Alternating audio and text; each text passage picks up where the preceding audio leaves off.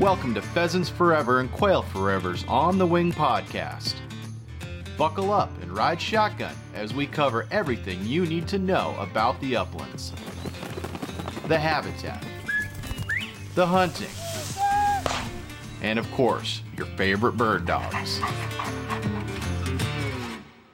Renowned conservationist, author, and a thinker well ahead of his time, Aldo Leopold wrote the following in a Sand County Almanac The land ethic simply enlarges the boundaries of the community to include soils, waters, plants, and animals, or collectively, the land.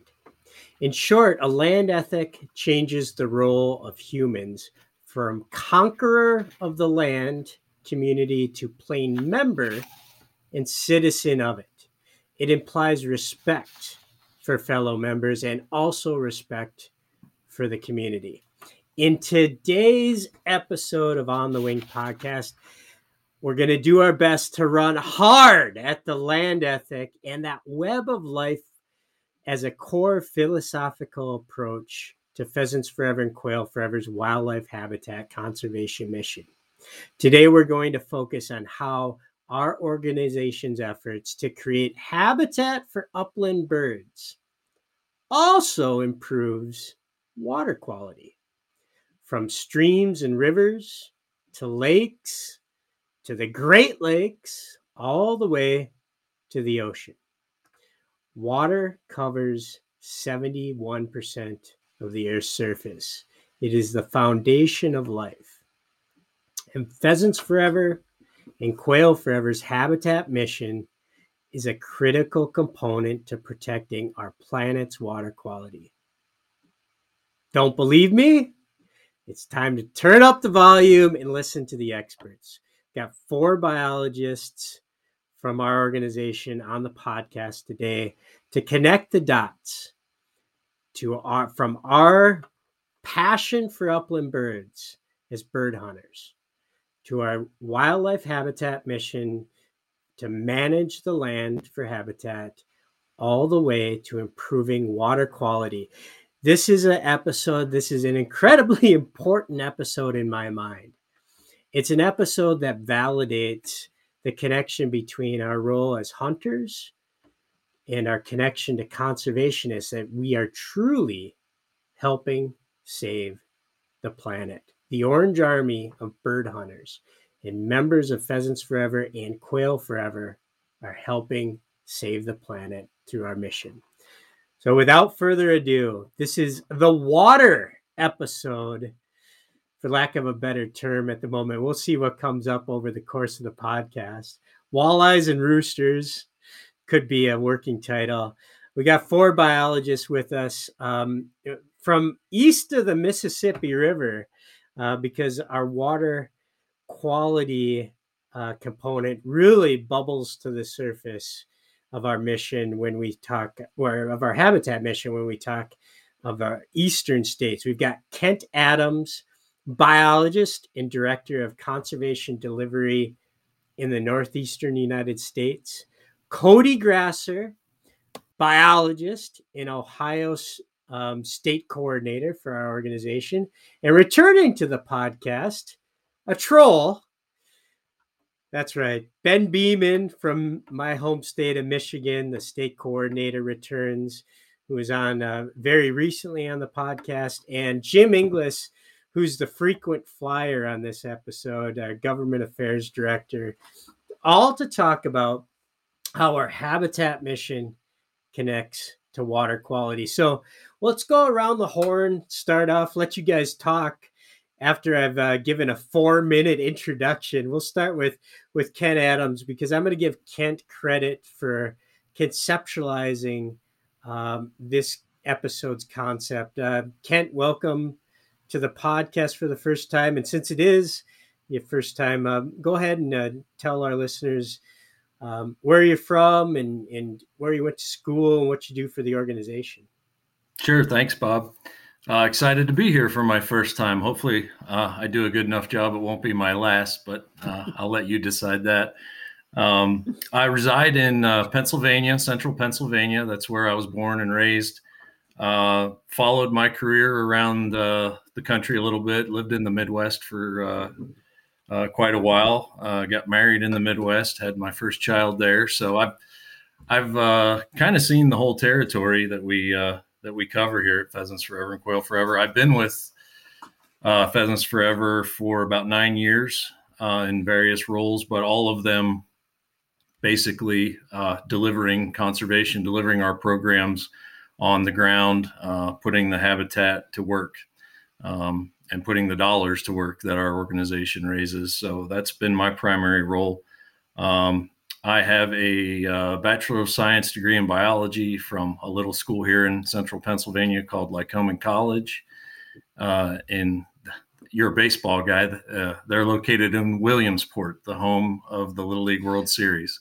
So, uh, and then uh, went and got my master's in wildlife science at the University of Tennessee. Go Vols! Hmm. Where Peyton Manning played, right? That's right. And and and the last time we had a good team, pretty much, yeah.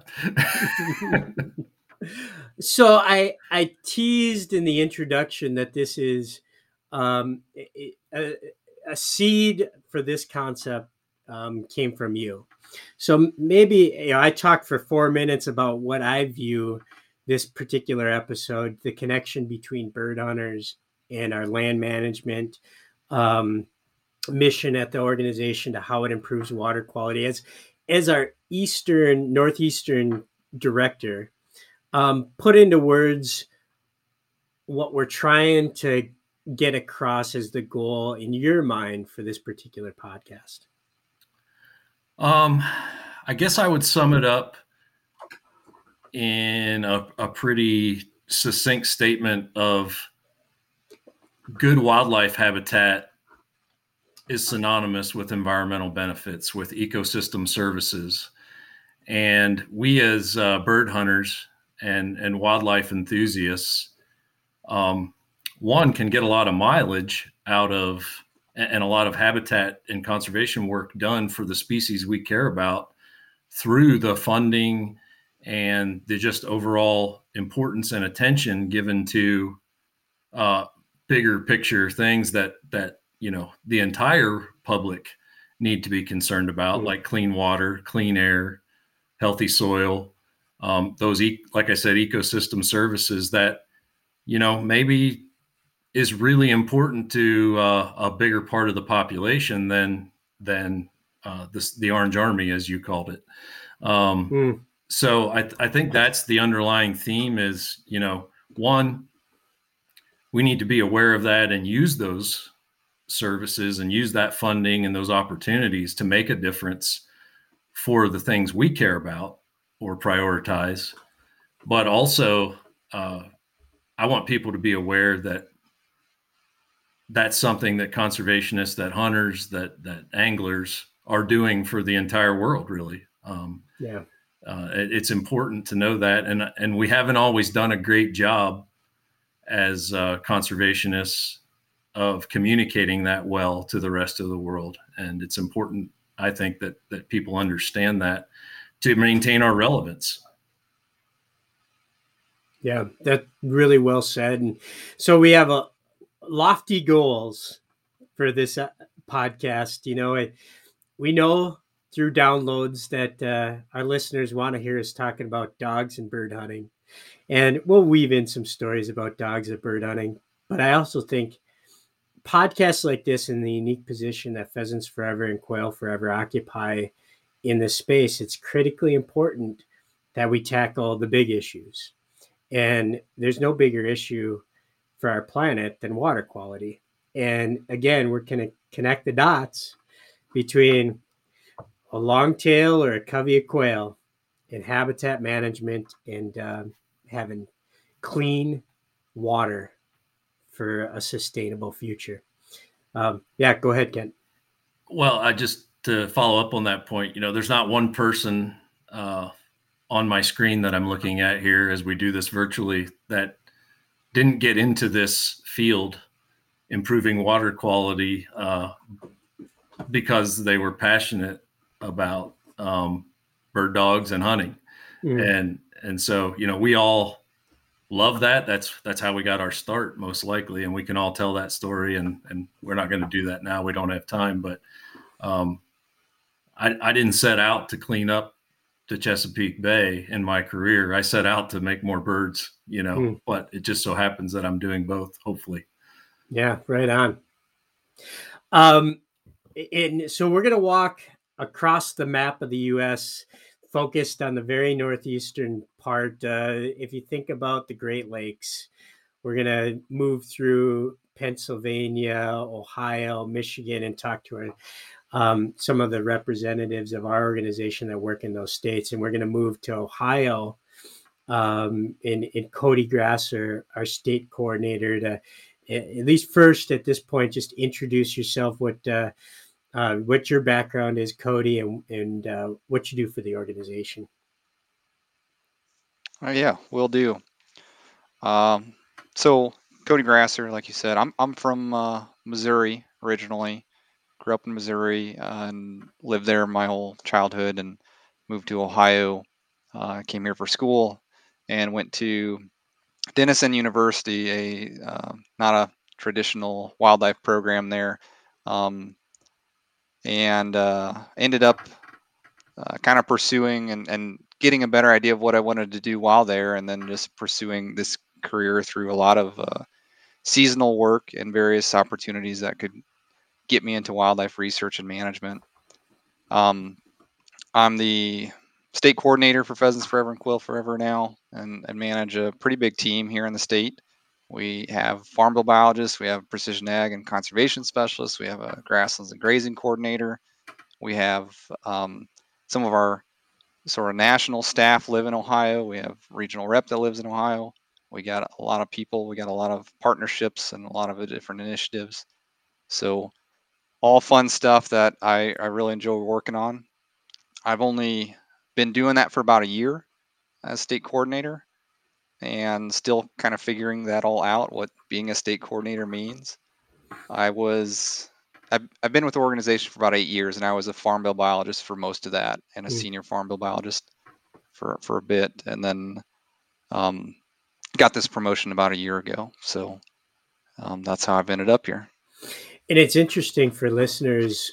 Um, most listeners would assume naturally that our membership would reflect where birds are, right? Like, oh, Pheasants Forever must have tens of thousands of members that live in South Dakota. It's like, well, the reality is um, we have members where people live. Um, and honestly, South Dakota, North Dakota, I think they're overall state populations are about 750,000 people each. And uh, Ohio and our next state we'll, we'll touch on here, Michigan, are actually have far greater numbers of members currently in the organization than the, the Dakotas do. You know, Michigan and Ohio have long been I want to say fifth and sixth or sixth and seventh, somewhere in there, depending on if the Buckeyes or the Wolverines are uh, are the hot team. Um, but they trade off places in terms of member numbers and and actually have because of the population centers that that live in those states and the affinity that those population centers have for our mission. So, you know, it, it, it may surprise folks to learn, but there are more members of Pheasants Forever and Quail Forever in states like Ohio and Michigan than than maybe you would uh, initially think about. So that's why partially, you know, we have a ton of members, a ton of chapters, and a lot of employees um, doing tremendous work in states like Ohio. And then, and then uh, looking at my screen, my my Michigan blood brother, who is wearing his his uh, Yooper created Stormy Kromer because he just really wants to be a Yooper. Um, ben Beeman uh, back on the podcast, state coordinator. Folks, folks did get to know you here recently, but uh, for folks that didn't listen to that Michigan centric podcast, uh, uh, introduce yourself to our listeners. Sure. Uh, so Ben Beeman, I'm the state coordinator for Pheasants Forever in Michigan. Uh, have a similar role uh, to what Cody does in Ohio. We are we're a smaller team here in Michigan of staff. Where there are currently four of us, but we're growing. We're going to be adding a new one soon. Um, so very excited about that. Uh, we do a lot of public land habitat restoration here through the Adopt a Game Area program, which we discussed on the last podcast. But I'm uh, originally from Southeast Michigan, not terribly far from where I currently live, um, only about 15, 20 minutes from Ohio. In fact, I, I went down to the Ohio State meeting uh, at Cody's invitation several months back, and I, uh, I think I was actually closer to the meeting location than any of the Ohio staff. that's, that's, how close I am. Um, but uh, yeah, I've, I've, been here most of my life with a, uh, brief stopover in Wyoming for college, where I got my bachelor's and my master's. And uh, if anybody listened to the the last podcast, they heard all about my extracurriculars that I should have been doing while I was studying there. Um, but uh, glad to be back in Michigan. Glad to be working for the Habitat organization. I've been here for four years, going on five mm. now.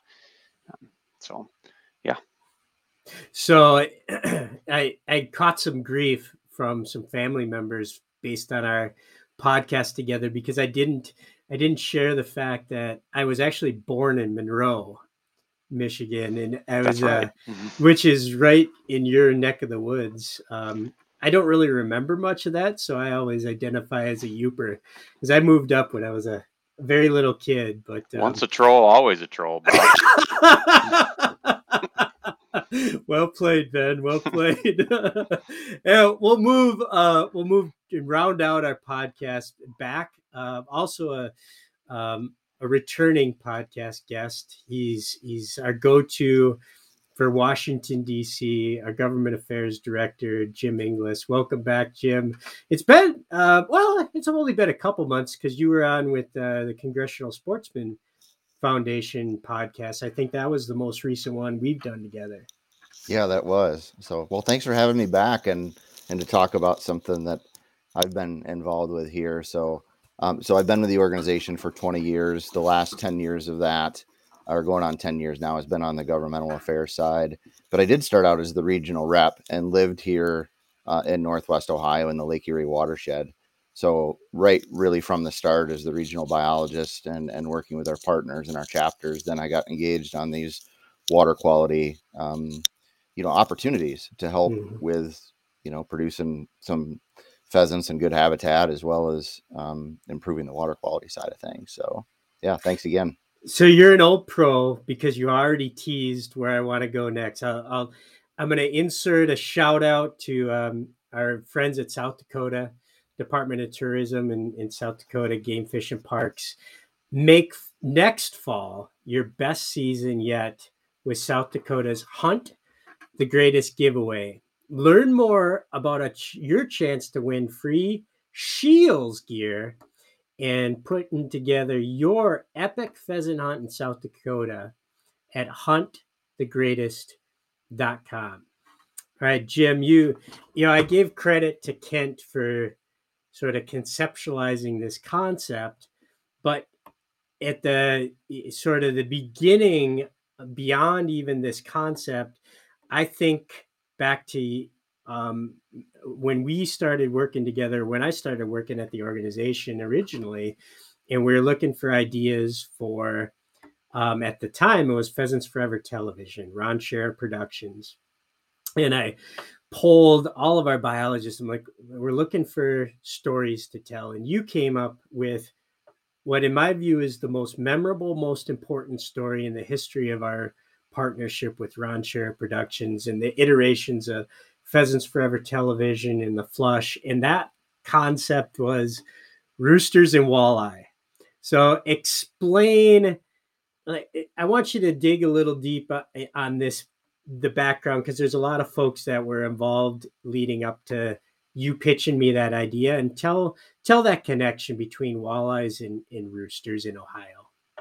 The early parts of the the partnerships that we had with the chapters were that it was really those volunteers and those chapter leaders that knew that if um, we were going to have get habitat on the ground and it was in form of buffers and conservation reserve program and restoring wetlands and those kind of things then um, there was definitely a connection to to lake erie and the watershed.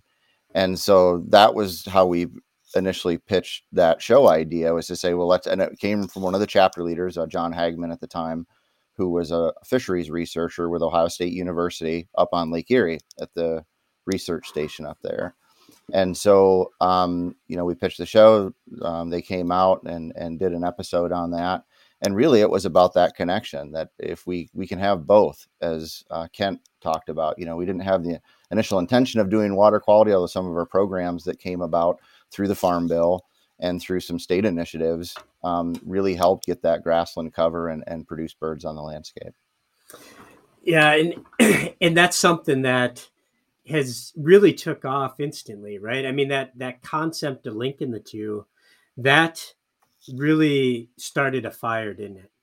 It did, um, and even back in 2000. So going back to the 96 farm bill is when there was a focus on uh, water quality and wetland restorations and when the conservation reserve enhancement program became a concept that partners and states could get engaged in to bring more resources. So basically, the Farm Bill CRP program was the base, and then there was other funding that came in from state um, agencies and, and other partners to help with the enhancement mm-hmm. and really be targeted in those efforts that really started in water quality, whether we're talking Lake Erie or the Great Lakes or even the Gulf of Mexico. Um, so there that program now is is widespread and it's very successful here in Ohio because of those enhancements and and um, a little bit more funding in there to to get those practices installed.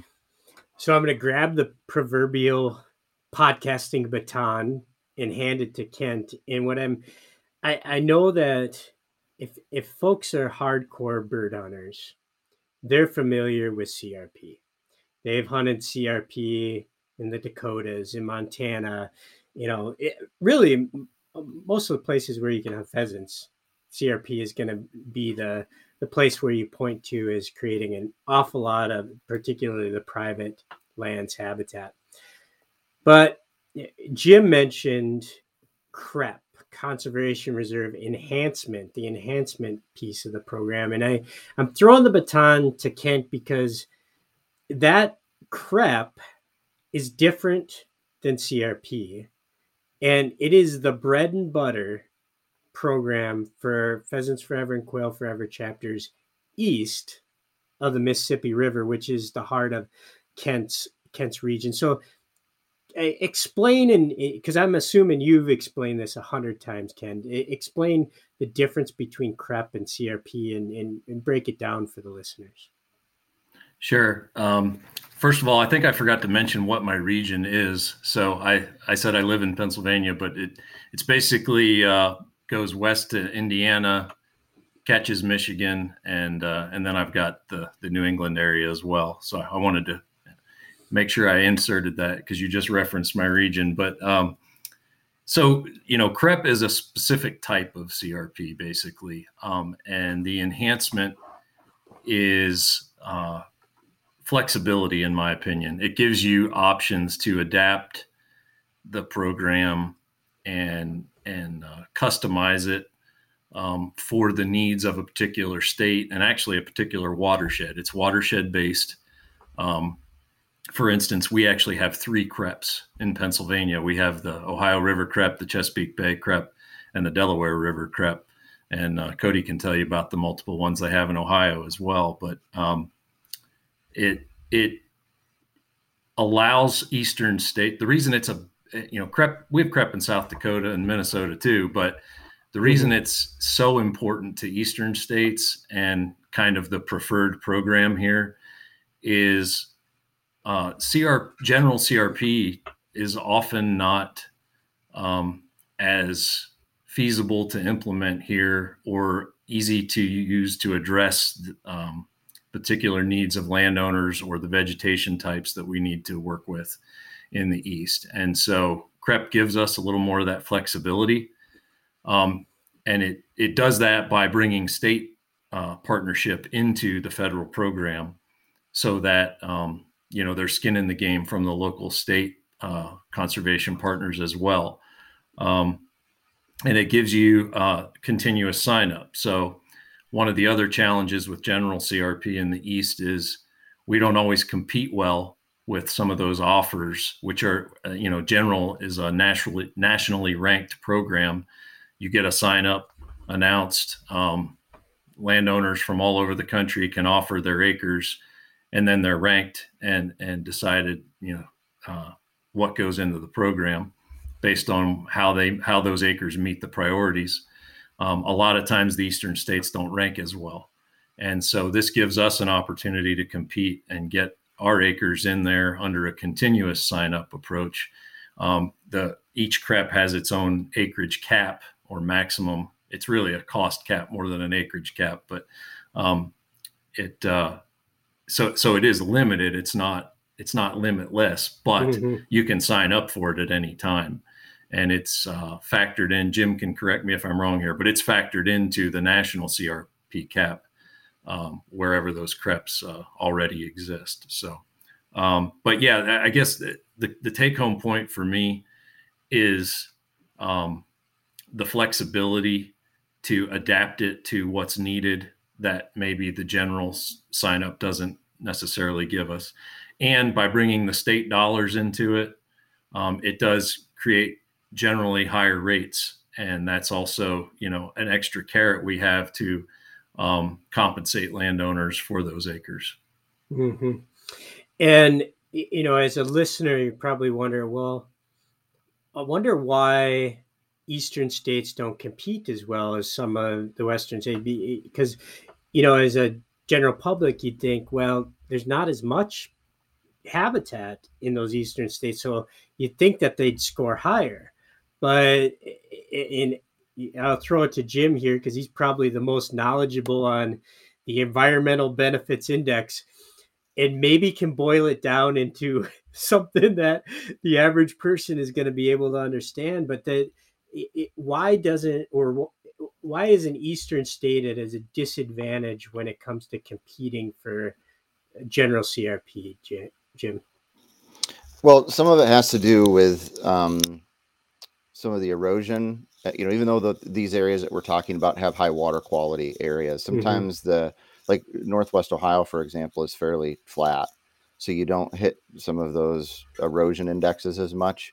Um, the other thing is is that um, the general CRP rental rates seem to be lower you know so when a landowner is looking at the ability to enroll and and much of this land that we're talking about in ohio and some of these other regions are highly productive you know it's not like it's it's highly erosive mm-hmm. you know to say maybe from a little bit from a water but it's not gonna you know it's not light soil that's gonna blow like some of the other states or um, those types of things so it, it has been and if you look historically in the eastern states then the general sign up has decreased significantly but the continuous has picked back up so that's where CREP was the first option to really get people to adapt to that. And you could also enroll larger fields um, in CREP, or you put in the most critical area, say 120 feet or whatever, and then you might put the other field in another program or, or enroll it. So we were able to still get pretty good blocks of, of habitat in there.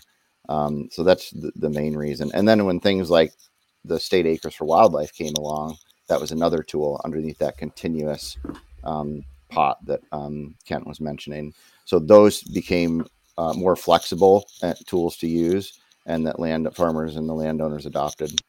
So try this analogy out. I I always think about general CRP as sort of a shotgun approach. It's not like it's not a giant spread, but it's spread targeting a general area that we want to create benefits. CREP to me is a rifle approach very specific goal uh, with water quality at the top, and that's where you know whether it's the Lake Erie um, or the you know Susquehanna, you know there there's a very specific watershed, and you, you know whether you're using Google Earth or GIS, right? You can identify the land and the the watershed areas that are going to improve um, water quality in in the rivers, lakes, and streams through habitat improvement. Is that rifle shotgun analogy accurate way to think about things, Jim? Yes, and it's it's also the other thing about CREP too is it it is more expensive because usually the the rental rates are higher and the, Mm. some of the cost share is higher too. Uh, like with a wetland restoration, there's going to be more expense to do that. So there are acreage caps in each state. So as I mentioned, I think earlier, there's 26 states now that have a CREP, 34 projects, and about um, I just looked it up this morning, about 860,000 acres. Hmm. So when we look nationwide, we've got 22 and a half million acres right now of CRP. You know, 860,000 of it is in CREP. Hmm. Um, but and actually, just this week, then USDA um, Farm Service Agency did announce there could be some more opportunities to, you know, continue those CREPs or possibly expand them with new partners as well. So um, it continues to be a, um, you know, a great tool. And as Kent mentioned, there's CREP in um, all over the United States. Um, you know, some of the uh, most, I don't know, I guess most well known, at least in my mind, based living here in the uh, Minnesota, I think instantly when I think CREP, I think of James River CREP in South Dakota. Um, to me, that that's one of the pinnacle versions of the program. Partly, it's I'm a public lands hunter, and the James River CREP in South Dakota has a layered component of having public access on top of targeting water quality benefits in the James River watershed.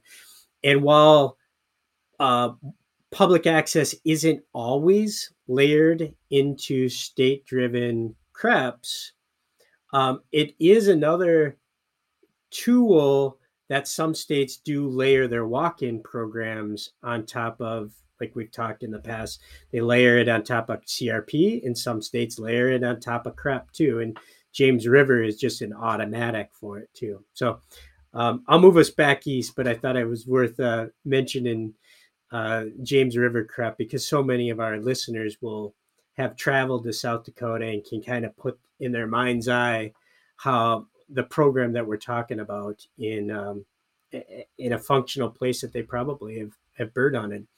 Um, speaking of bird hunting, um, a shout out to our uh, national sponsor OnX Maps. On the OnX Hunt app is the number one GPS hunting map for bird hunters.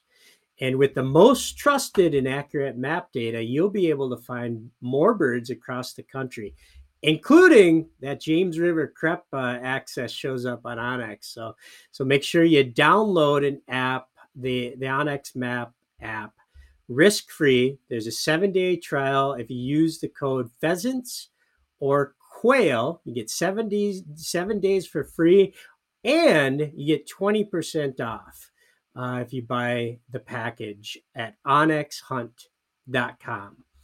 All right, so so fellows, let's transition a little into some state by state highlights of things that the organization is working on um, and uh, across the East Coast, uh, northeastern region, um, where we could talk specifically about CREP, land acquisitions, um, and different programs that intersect between our mission to create habitat for pheasants and quail, that is also um, dumping in cleaner water out the back end. So let's start with Cody in Ohio, and I I, I know we're we're going to go right back to CREP to start.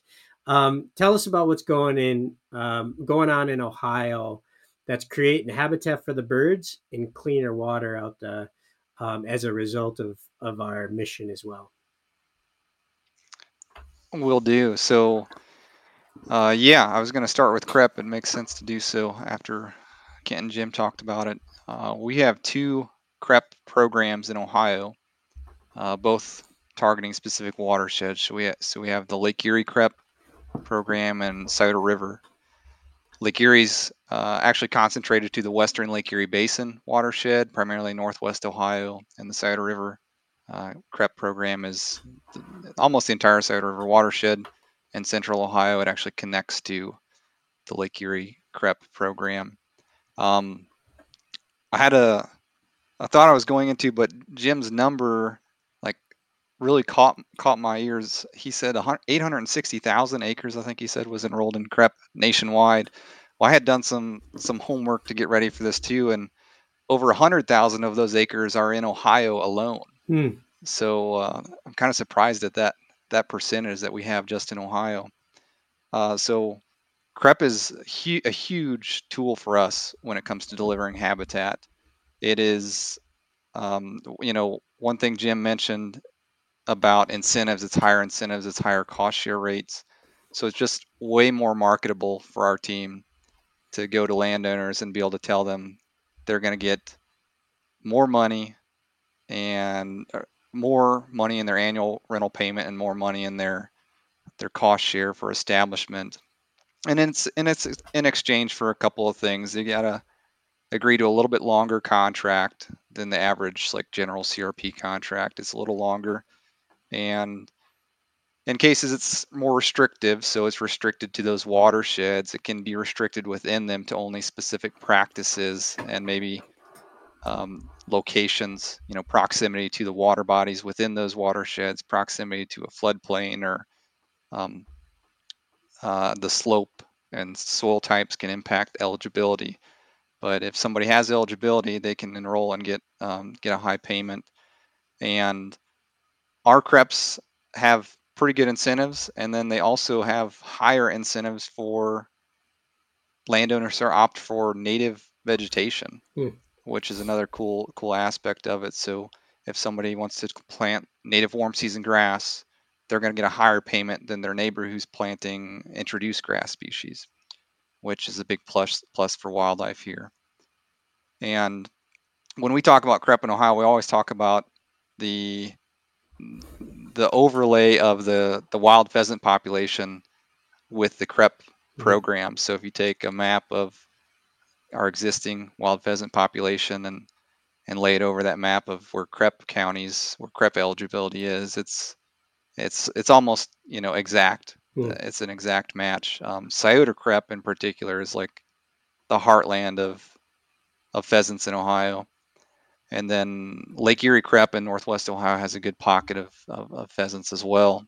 And um, I was again in preparation. Preparation, I was reminding myself of a presentation I got from Ohio Division of Wildlife recently, where they had looked at some data, and it wasn't uh, wasn't that many years ago. They they took like the top 12, um, 12 counties in the state for like acreage of enrollment in CRP, and those top 12 counties had some of the best pheasant populations in the state, and they were all CREP counties, mm-hmm. and they're all high enrollment CREP counties. So um, CREP's our biggest our biggest sign up type in Ohio as far as acres go for CRP. We get more CREP acres than general sign up or continuous sign up. So so um, we use a lot. Of, when I think when I think about CREP, and I don't mean to interrupt you, Cody, I'm thinking about. I, so we get stuck into these acronyms and then the general public is thinking well they're talking watersheds and they're talking crap, and it's like um, i think it's pretty easy to get to this visually thinking about a buffer right mm. like because water quality and buffers i think is pretty common understanding but CREP conservation reserve enhancement program is more like buffers can be part of it but it's a it's it's more than just a, a corridor along a stream, right? So explain visually somebody that's never been to Scioto River, right, in this watershed. I mean, this CREP, I mean, it could mean a 40 acre block, 80 acre block of habitat that a, a landowner could have pheasant Valhalla in Ohio, right? Yeah. Yeah, absolutely. Um, it is a lot of buffer practices, filter strips, like grass filter strips along a river or creek or something. But in some cases, those can be up to 300 feet wide, and you can put another practice adjacent to them if it's in a floodplain so that you can enroll the entire floodplain into the program. Um, we have other practices like wetland restoration, like Jim mentioned, where we'll do a wetland restoration and we not we may not be creating a you know a 40 acre pool of water, but we can do an adjacent grassland buffer and end up with 40 acres of habitat for a small wetland restoration. And yeah, we absolutely have those fields that are 50 to 100 acres or more of conti- continuous habitat. Mm. Um, the other thing I think about a lot when you brought up the word buffers is it's connectivity. Mm. So we're talking about a bunch of linear practices that, um, even if narrow, they might be uh, using as travel corridors connecting other bigger pieces, which is is really critical in Ohio. You know, I didn't I didn't mention it. I could have kind of described the nature of Ohio to the listener who's probably picturing like the Great Plains and Western states. Like we're intensive ag country, but in that that ag rotation, there's no small grains anymore. Uh, we don't have a lot of grazing and, and pasture and other grassland habitat anywhere. It's it's you know heavily relied on CRP to provide upland and, and grassland habitat. So uh, we also don't have shelter belts. Lots of fence rows have been ripped out. So so the con- connectivity and like kind of linear habitat features that CREP um, incentivizes are a really good thing. Mm-hmm. Yeah, you took it exactly where I was where I was thinking too, because it it does illustrate the mosaic approach that our organization looks at philosophically as a landscape.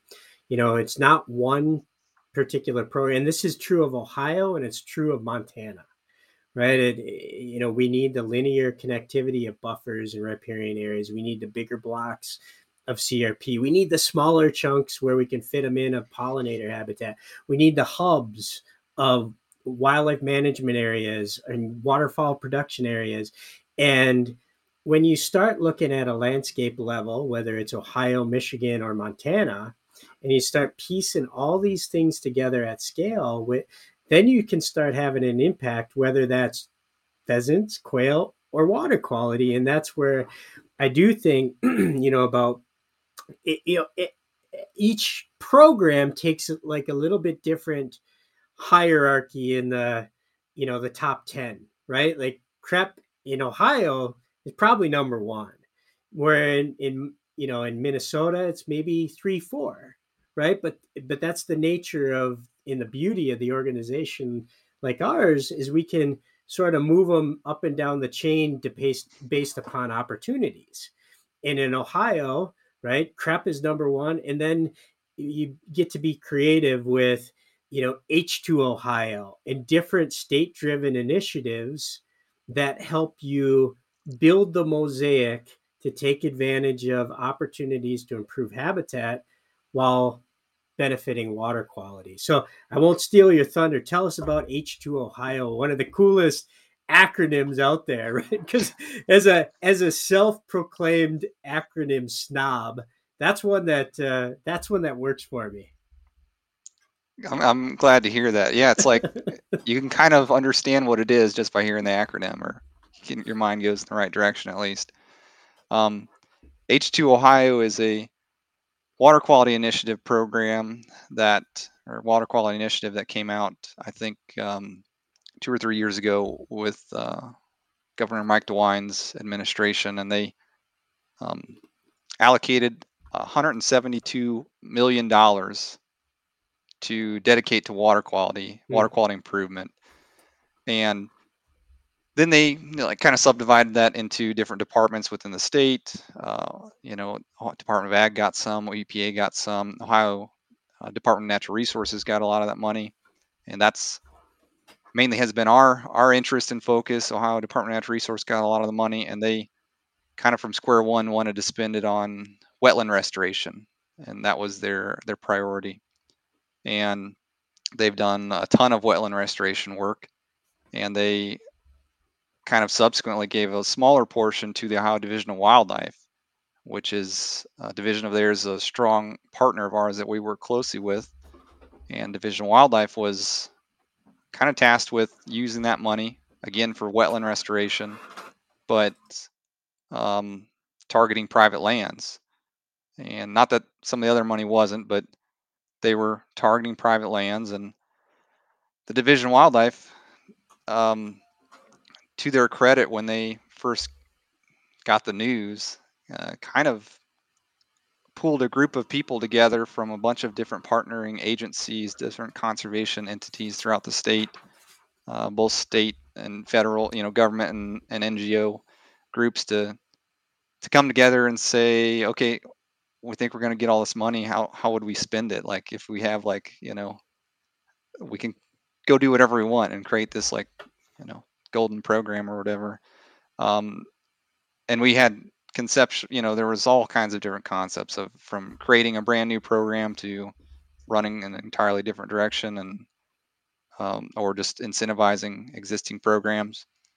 What types of practices what type of habitat do we want to accomplish? Because we knew that uh, wetlands are going to you know do a lot for water quality. They want to capture and filter sediment and pollutants in the surface water and reduce them and put more water you know help it enter the groundwater and um, and all that for water quality, but it's going to do great things for habitat too. So we were able to be involved with that that kind of initial group um, and some of the conceptualizing of of the program that came out of H2 Ohio funding, and, and it's the Water Quality Incentive Program Hmm.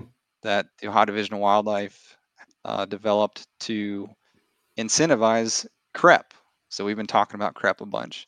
So Lake Erie CREP specifically is where they started with this, and they um, limited it to wetland restoration practices and riparian forest buffer practices.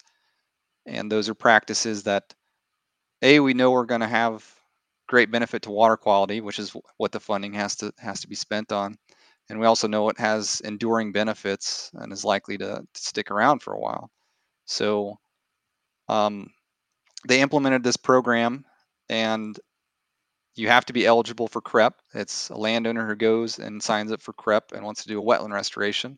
They can consider the water quality incentive program and then they'll get an additional $2,000 an acre. Hmm. And it's just a one-time payment. But if you take that, you know, take that $2,000 an acre across the span of a 15-year contract, that's that's over 100 bucks an acre additional that they're going to get um, a year basically. And and then they don't have to do anything else additive to what they would already be doing for a crep contract. So it's just an incentive payment. Hmm. we we knew that crep worked. Division of wildlife helps implement crep and um, they're partners on on the crep programs we have already so um, they you know chose to just incentivize that existing program. And to the tune of about like 25 2500 new acres were enrolled Hmm. in the first sign up and that's all new habitat. So that was one of their kind of one of their um, you know requirements is it's new acres. You can't have a, an existing wetland contract just re-enroll and take take that incentive. It has to be creation of a new wetland. Um, so it's worked out great and it's in northwest ohio where um, habitat comes at a premium hmm and cash rent of farming is, is hard to compete with and um, even those sort of marginal areas that are hard to farm they you know have good soil and can produce a bumper crop when they do have a good a good year. And you know the average crp rental rates sometimes are hard to compete with that so that that incentive just makes the the program really marketable And you know, we talk about water quality. We talk about upland birds. My assumption is uh, big Ohio whitetail bucks like that habitat too. they do they do um, waterfowl too. Uh, Mhm. The ODNR has done a bunch of restoration along Lake Erie and the coastal marshes. They've done a ton of uh, stuff up there with H2 Ohio funding. Um, independent of, of CREP, they've done some stuff on you know public land as well. And um, I mean, those are where the huge wetland restorations are being done, and um, that's a waterfowl destination Hmm. for sure. Well, we'll we're gonna move around the country, but I want to make sure we talk about the mallet acquisition. You you mentioned public lands, and some pretty exciting news here very recently for the state of Ohio. Tell us about uh, brand new piece of public opportunity out there. Yeah, we just closed on the the mallet mallet property acquisition, our latest build a wildlife area project in Ohio. and 415 acres of, of land in central Ohio. That's our biggest to date in Ohio. We haven't, you know, done a ton of uh, build wildlife area projects historically here, but we hope to to continue doing more. And it's uh, the the water quality piece ties in very well to it. So in Ohio, we have very high uh, land values, which is probably pretty consistent with all all listener states at this point. But you know, if we're paying several thousand dollars an acre, anywhere from five to ten thousand dollars an acre, sometimes twenty thousand dollars an acre on um, prime farmland, that's hard money to raise with chapters. And so we we had this opportunity that was brought to us from the Division of Wildlife, and they wanted us to ask us if we'd partner with it and be interested in a project like um, this acquisition. We knew that one of the the most obvious funding sources available was Clean Ohio. It's a grant program with the Ohio Public Works Commission, and so we knew that if we went to Clean Ohio for money, we'd have to deliver on a bunch of their mission objectives too, and we'd have to like fulfill their wishes. They're not going to give us a bunch of money otherwise, and um, we knew we'd be going, you know, needing close to two million total, and uh, so we ended up applying for that grant and got awarded it. Got a bunch of money from them. Got a big contribution from the Ohio Division of Wildlife, but the the key that I would emphasize for this conversation is that Clean Ohio uh, priori- prioritizes applications that have huge water quality implications. So we have a project that is in the floodplain. So it's protecting a floodplain mm-hmm. um, and it's mitigating flooding and, and so forth. So we got points for that. You get some some extra credit if you're doing a project that improves aquatic habitat. Uh, hasn't been, you know, go back to the the walleye we talked about, and it's um, improving aquatic habitat for you know uh, fishing, but it's also improving water quality for paddling and other water sports, water re- related recreation. The project happens to be in the floodplain of a of a water source that provides Columbus, Columbus, Ohio, with drinking water. So that had big implications too. So um, it's a great project for a lot of other reasons. It's it's adjacent to a huge uh, public landholding with Division of Wildlife, and this addition of 400 acres makes for uh, well over 6,000 acres of wow. connected habitat in the area.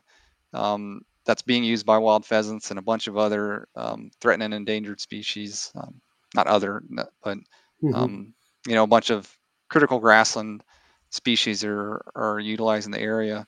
So we obviously had, you know, a lot of mission delivery associated with it. I thought, and it was great for habitat, but with the water quality implications, it was a slam dunk for the Clean Ohio application. Well, I'm I love hearing about land acquisitions and kudos Cody to leading that charge and on that one. And I think it's important to just highlight. You know, we post on Facebook and social media about different projects and land creations, and um, and we get a lot of a lot of folks poking us like, well, it, always is just Minnesota, and it's you know, you guys are just creating access in Nebraska or, or uh, South Dakota, and like, you know, there is a there's funding sources and different variables that create opportunities the further west you go. But this wasn't the first land acquisition in the state of Ohio. There's been other land acquisitions, and this one is a really signature piece because the again the intersection of public access, wildlife habitat, water quality, in a highly populated state. And it just it comes down to a scale of dollars and participation. So you know we know that there's a ton of people living in ohio that really want to chase upland birds. We just need more of you in our ranks and we could raise more money and do more projects like this when it's available. But it just to underscore you know i know we're talking about water quality but public access being a hot button here's here is uh, brand new public land created through the result of this organization and working in with a number of partners but your member dollars hard at work in the state of ohio. Um, all right we'll move us along here. And um, ben welcome back um, to the podcast we talked a bit about um, michigan's crep on the adopt a game area focused podcast, but let's walk through, you know, the Great Lakes state um, and some of the things that we're doing in the state of Michigan to benefit habitat and water quality. Sure. Um, so CREP is back in Michigan, and, and we're very excited about that. We um, our, our last period of CREP here in Michigan, which gosh has to be close to two decades ago now, um, coincided with uh, you know our, our most recent local high in pheasant numbers, mm-hmm. uh, and certainly the, the highest in, in my lifetime. And and in recent years, more and more of those CREP contracts have been expiring, and uh, we've managed to fill a little bit of the void using uh, CRP safe, which Jim alluded to earlier, and uh, those plantings are all still young enough that the, the wildlife benefits have not yet been realized. But that's coming. But um, now with CREP being back, uh, we're, we're really excited to have have that. It's going to be a boon for our grassland wildlife here as well. Um, there are three three active uh, CREP projects here. Uh, first is the Western Lake Erie Basin, uh, right next to Ohio's Western Lake Erie CREP. And I'll, I'll be real stereotypical Michigander here and do the hand thing, but I have to talk people through it because no one can see me. If you, if you do the the right-handed mitten with your palm facing you, uh, the Western Lake Erie CREP is basically the the lower half of the meat of your thumb. It's about seven counties, um, and and the bulk of that is the River Raisin watershed and some some small neighboring watersheds as well. And that's core pheasant range for Michigan, uh, open agricultural land. It, southeast Michigan, where I live, and northwest Ohio, as much as this is going to make Ohio State and U of M fans squirm, they're they're, they're basically one and the same. I, I happen to be a fan of neither of those schools, so I can say that and not you know, not be too upset with myself. Um, but uh, the second one is the Saginaw Bay CREP, and that's that's more core pheasant range here in Michigan. And if you, you do the hand, palm facing yourself, it's basically the midline of your thumb around the gap between your thumb and your pointer finger up to your knuckles. And that's like 22 counties. It's a big mm-hmm. area, or portions of 22 counties. Uh, more very open agricultural land, pretty flat and then the third one is is on the west side of the state, which isn't really our traditional pheasant stronghold, although pheasants do exist there where habitat exists, and that's the Lake Macatawa CREP. And I think it's Allegan and Ottawa counties are included in that one, so a much smaller area, more targeted. Uh, but all of these things, when when when everything's said and done, and farms are enrolled and grasslands are planted, there, there will be pheasants on these properties. Michigan is despite having you know only locally locally high pheasant numbers where there's habitat, we we can produce a lot of pheasants here if you give them the habitat they need. Uh, I hmm. was fortunate enough to hunt last week, uh, last Wednesday, on uh, a piece of ground owned by one of our really good volunteers out of our Washtenaw County chapter. And I believe it's a combination of general CRP and uh, CRP safe, and you know, it's 40 acres and and they routinely take 20 roosters a year off that 40 acres and mm. i conservatively estimate we saw 50 birds mm. uh, just in the morning so it's it, it can happen and, and these these programs are the way that that's the only way we can get that habitat in these you know rich agricultural valuable soils and particularly the early years of establishing that habitat you know i think Go ahead. Interestingly, that one is not. That one's been there a while. That was. Mm. Uh, I mean, I. It's probably been 15 years or more that that okay. one's been. But he's he's meticulous about his management, his burning. He, he does a great job making sure to not let it succeed into woody stuff. So he he's a, a fantastic steward of the land, and and it shows in in the results.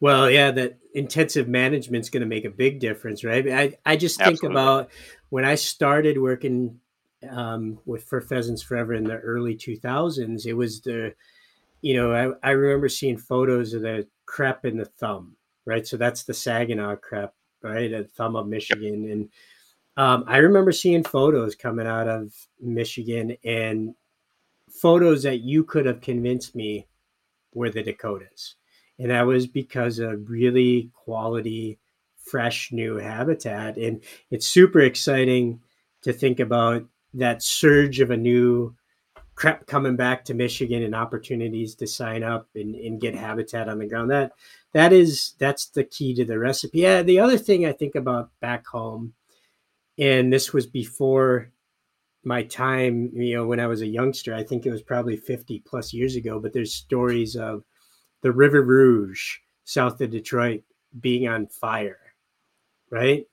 Being on fire, or Lake Erie, the algae bloom in Lake Erie, where, you know, just everything dies because of the runoff of chemicals from these fields into Lake Erie. And in a particularly hot summer, you know, whether it's chemicals, whether it's lighting on fire. I mean, this is just, I mean, there's clearly a visual problem going on, folks. And it's not a preposterous statement. It's really not a preposterous statement to say the things that Pheasants Forever and Quail Forever is doing with our partners are preventing rivers from being able to get lit on fire again, you know, and cleaning up these algae blooms. Like, yes, we want to create habitat for pheasants and quail, but something's damn wrong when a when a river is lighting on fire. And crep can be part of the recipe of fixing that. So, um, if you didn't think it was a good thing before, hopefully, um, uh, preventing rivers from being lit on fire is a good thing in your mind. Absolutely. All right, let's let's move. Uh, we're going to bounce around. Kent, get you back into the conversation. You know, we've talked about the Great Lakes, we've talked about streams and rivers. Take us all the way to the ocean. Um, you know what the water quality we're talking about. Um, yeah, very clearly everything flows together. So link it back to to the biggest body of water on the planet. Yeah, so I live in the heart of the Chesapeake Bay watershed, and uh, that's definitely what drives a lot of our habitat efforts here in Pennsylvania. Is the concern for the Chesapeake Bay water quality and the opportunities to to address those concerns.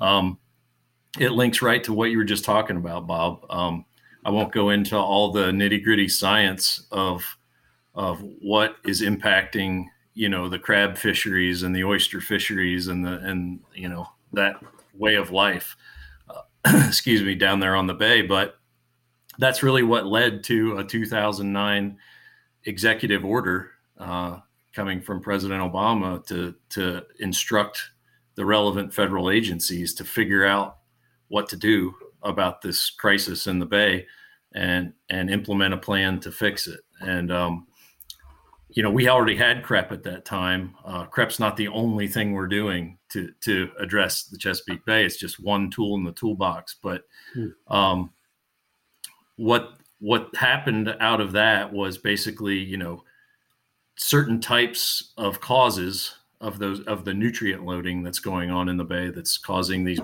blooms and and sucking the oxygen out of the water is um, you know, you got point source and non-point source pollution. I'm pretty sure my fifth grade son is learning that right now in science class.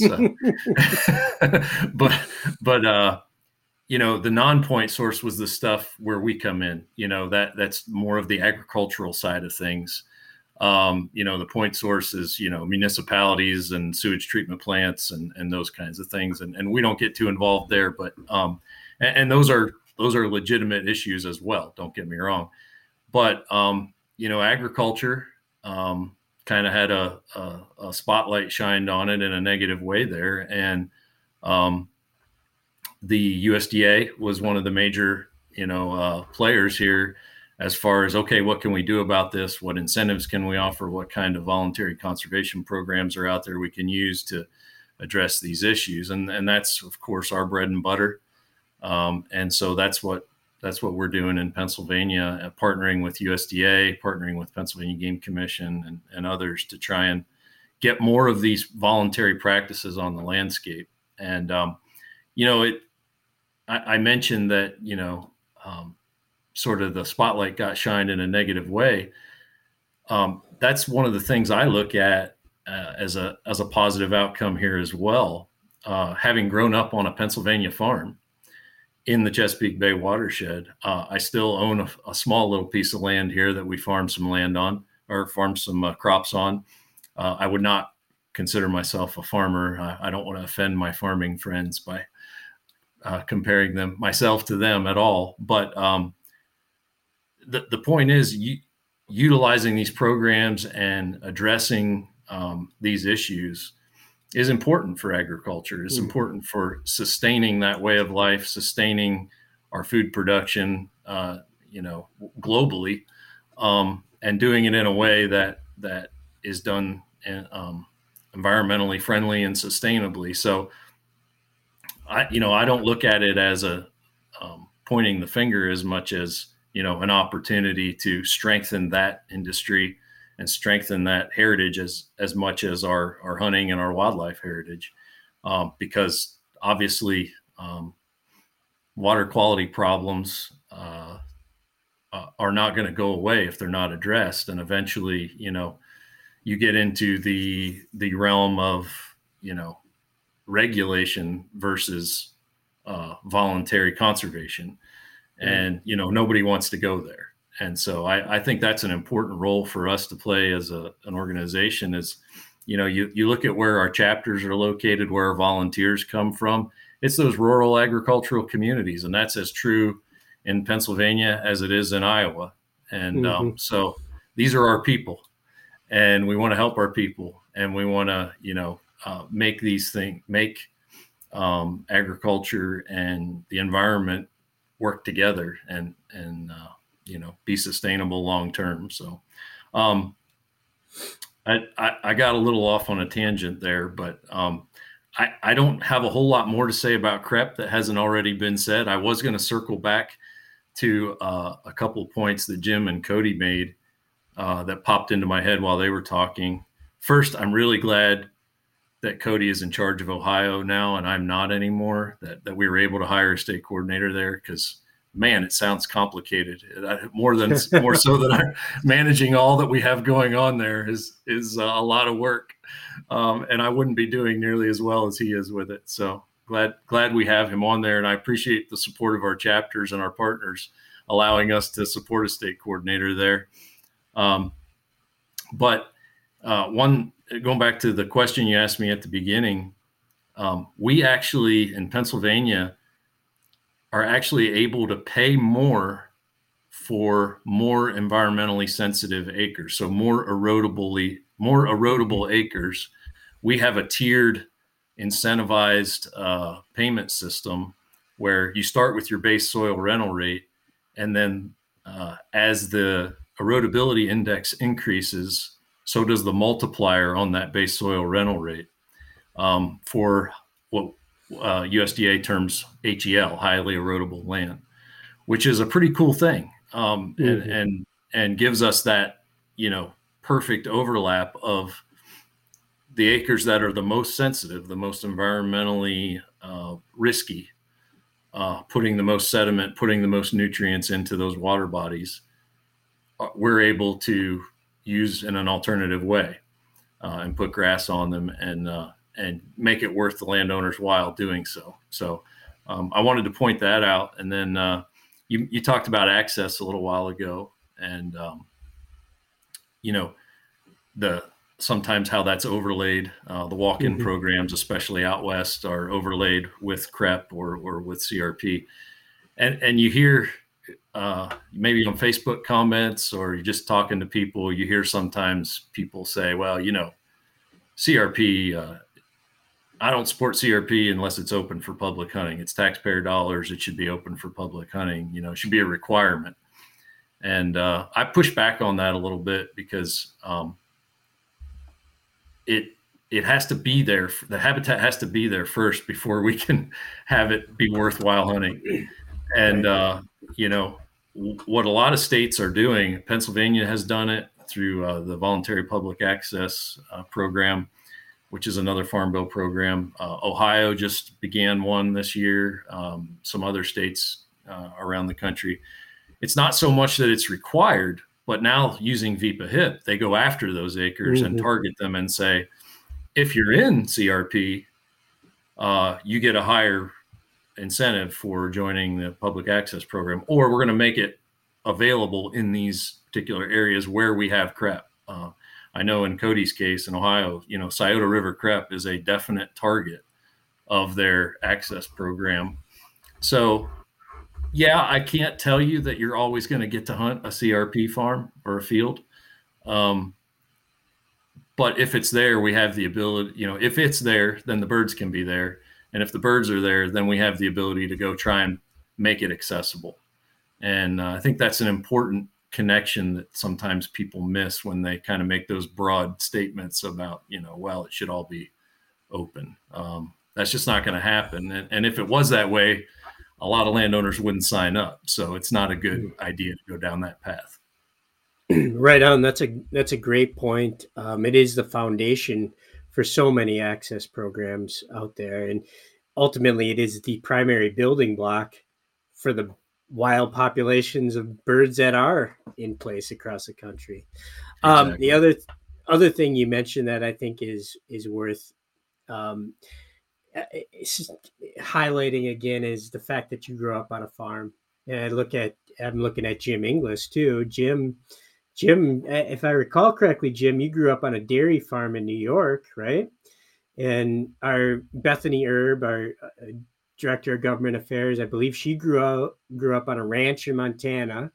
And my point is, there's an awful lot of our biologists that are rooted in the farm, ag, and ranch world, and you know that it's not as you. I think can't you use the words habitat in harmony, right? It's it's um, in harmony with agricultural production, and that um, that's really the goal here. And you add habitat in harmony with agriculture in harmony with water quality, H2O, and then you get the the, the trifecta of success there. And um, it, you know, that's where I wanted to pass the baton to Jim. I'll let you, you know, you can build on the uh, growing up on a farm piece. But what I what I'm curious about is all the this evolution of um, the connection of habitat for wildlife to water quality. How has that made your job? Um, uh, how has that changed your job fighting for um, conservation programs in the Farm Bill and beyond. Grasslands Act, um, you know, uh, recovering America's wildlife, all the acronym suit, RAWA, um, everything. What's uh, what's water quality? It seems like it would be the silver bullet. It's always been an important factor. I mean, we look at conservation, you know, projects back into the 30s with with erosion and what happened in the east, even losing our topsoil. I mean, we have areas we can't farm anymore because we lost all the topsoil, you know, from that standpoint. So we learned about that. It wasn't like just the dust bowl, but it was water quality.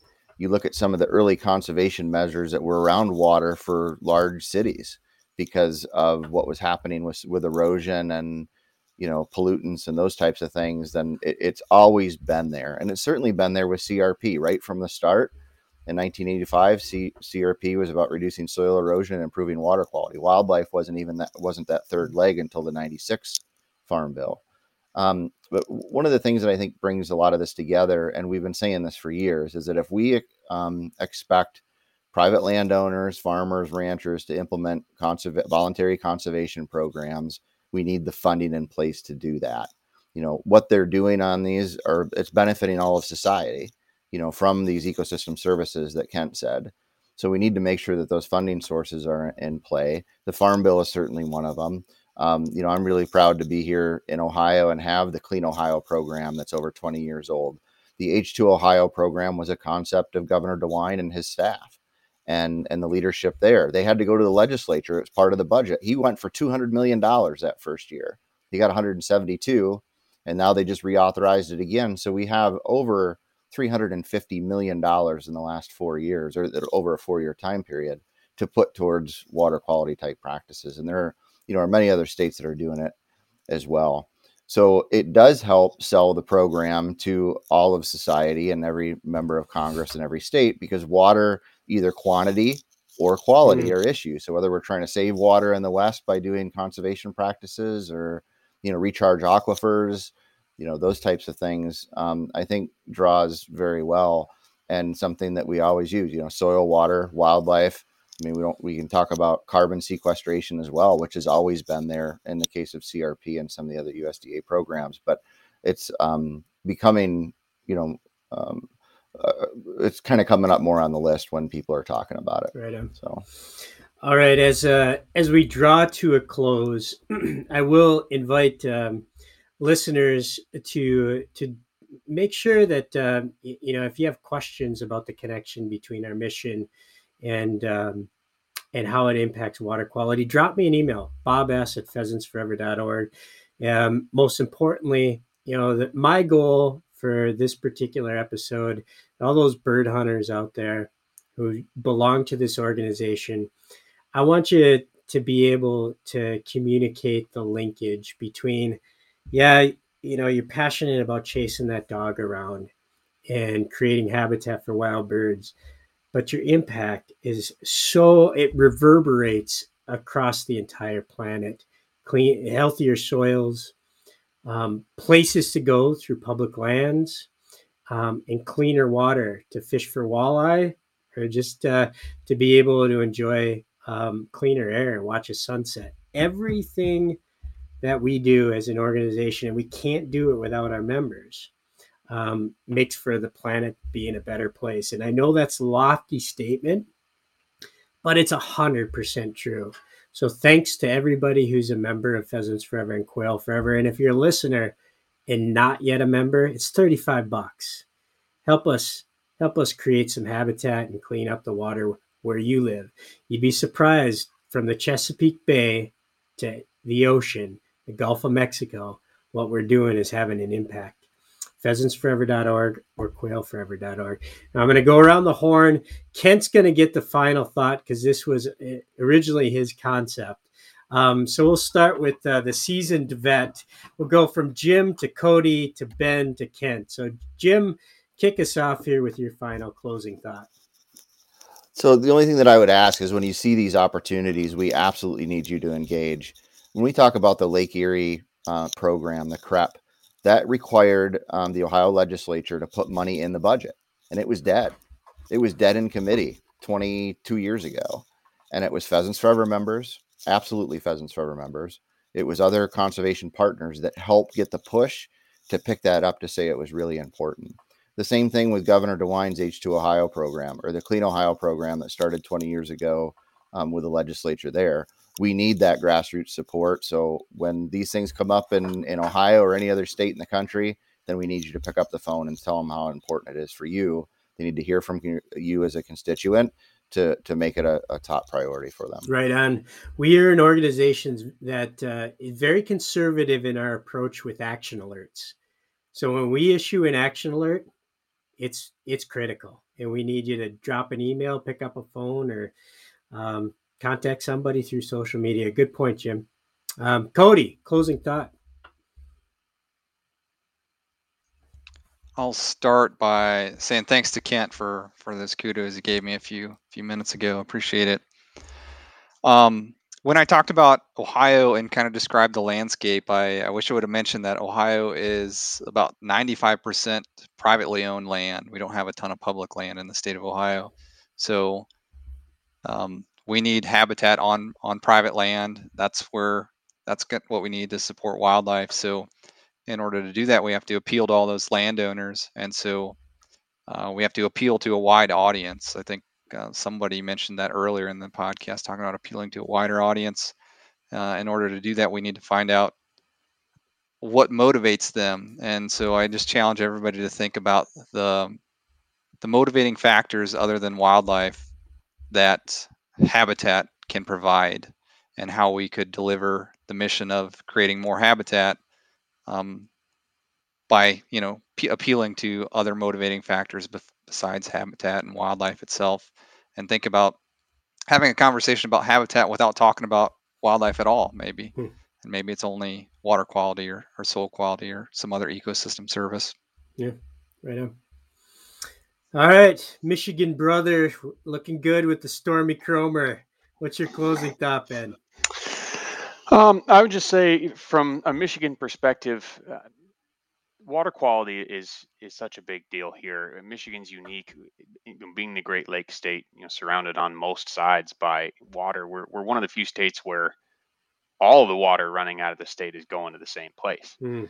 Um, and so it just kind of exacerbates the effect and the importance of this water quality stuff. So um, yeah, I, would echo the what Jim and Cody said as well. Uh, when you see an action alert, please please help us out. And uh, Bob, I, I, from one troll to another, uh, I I want to say thanks for helping us tell that story.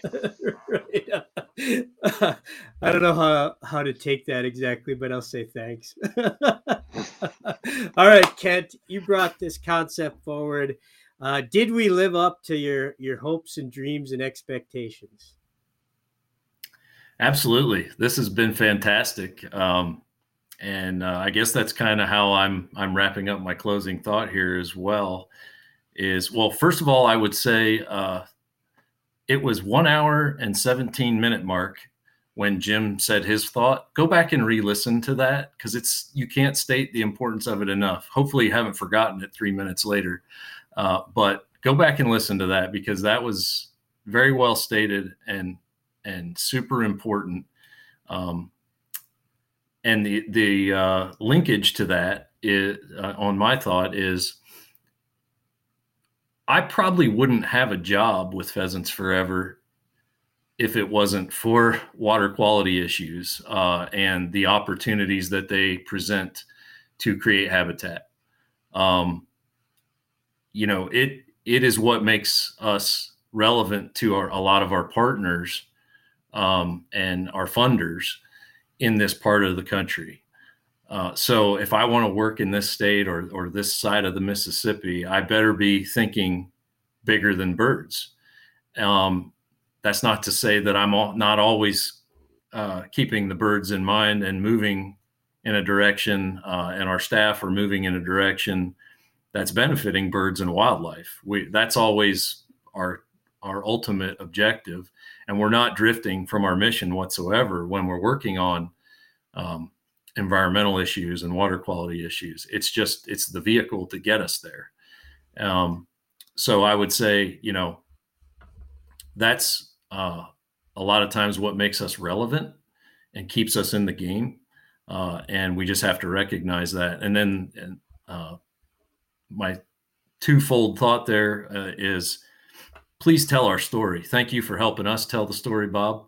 But I would uh, appeal to the listeners and the members out there um, to, you know, get outside of your um, your your hunter circle of friends and tell the story to the people that don't hunt. You know, tell to, tell the people why they should come to your banquet, even though they don't have a hunting license in their pocket. Um, you know, there's a lot of need uh, to cody's point a lot of need for support out there and a lot of opportunity to bring more people into the fold than just the orange army. And quite frankly we're a pretty small slice of the population. Um, so we better find a way to generate that other support out there. And we have a great story to tell. It's an easy one to tell. Mm. who doesn't need clean water? Uh, right. you know it, it's the lifeblood of the planet. So um, I think that's my closing thought, rambling closing thought. Uh, hopefully, it wasn't uh, too hard to piece together there, but I, I think the episode accomplished what I hoped.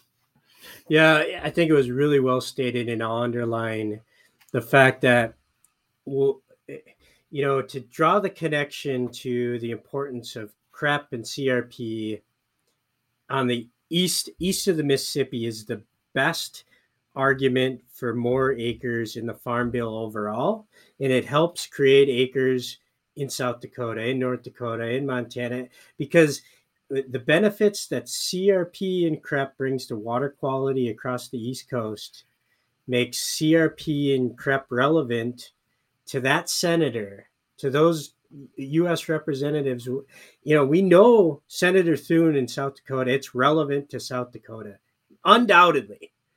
But the fact that CRP is super relevant to water quality in the Chesapeake Bay makes it a really powerful statement when you can go fight for CRP in the Farm Bill from a landscape level approach.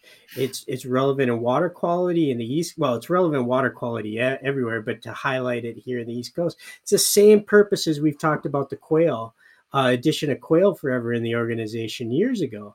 It's like the best friend for habitat in North Dakota is the quail forever chapter in Georgia because it makes habitat relevant to that senator in Georgia to go talk about habitat at a landscape level national um, scale that uh, that really we are trying to achieve. Um, so whether it's water quality or quail, it makes us a holistic approach as we fight for our issues. And I've, I've opened the door. Go ahead, Kent. Uh, real quick, I was just going to say uh, to your point that you made earlier about the population. Um, we have the population in the eastern part of the U.S., no doubt. To much to my chagrin, when I go deer hunting on public land in Pennsylvania, uh, we have a lot of lot of population here, but that equates to votes, and so we need to be relevant uh, here, and we need to tell our story and why it's important to uh, the East Coast uh, representatives. Right on, fellas. Cody Grasser, Ben Beeman, Jim Inglis, Ken Adams. Thanks for spending uh, your time telling this story of the linkage between upland birds, wildlife habitat, and water quality.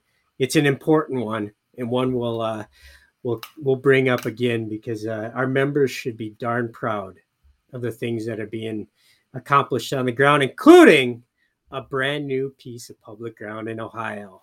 Congratulations, folks. Your membership helped make that happen. For Bob St. Pierre, I'm reminding you to always follow the dog. Something good will rise. Thanks for listening.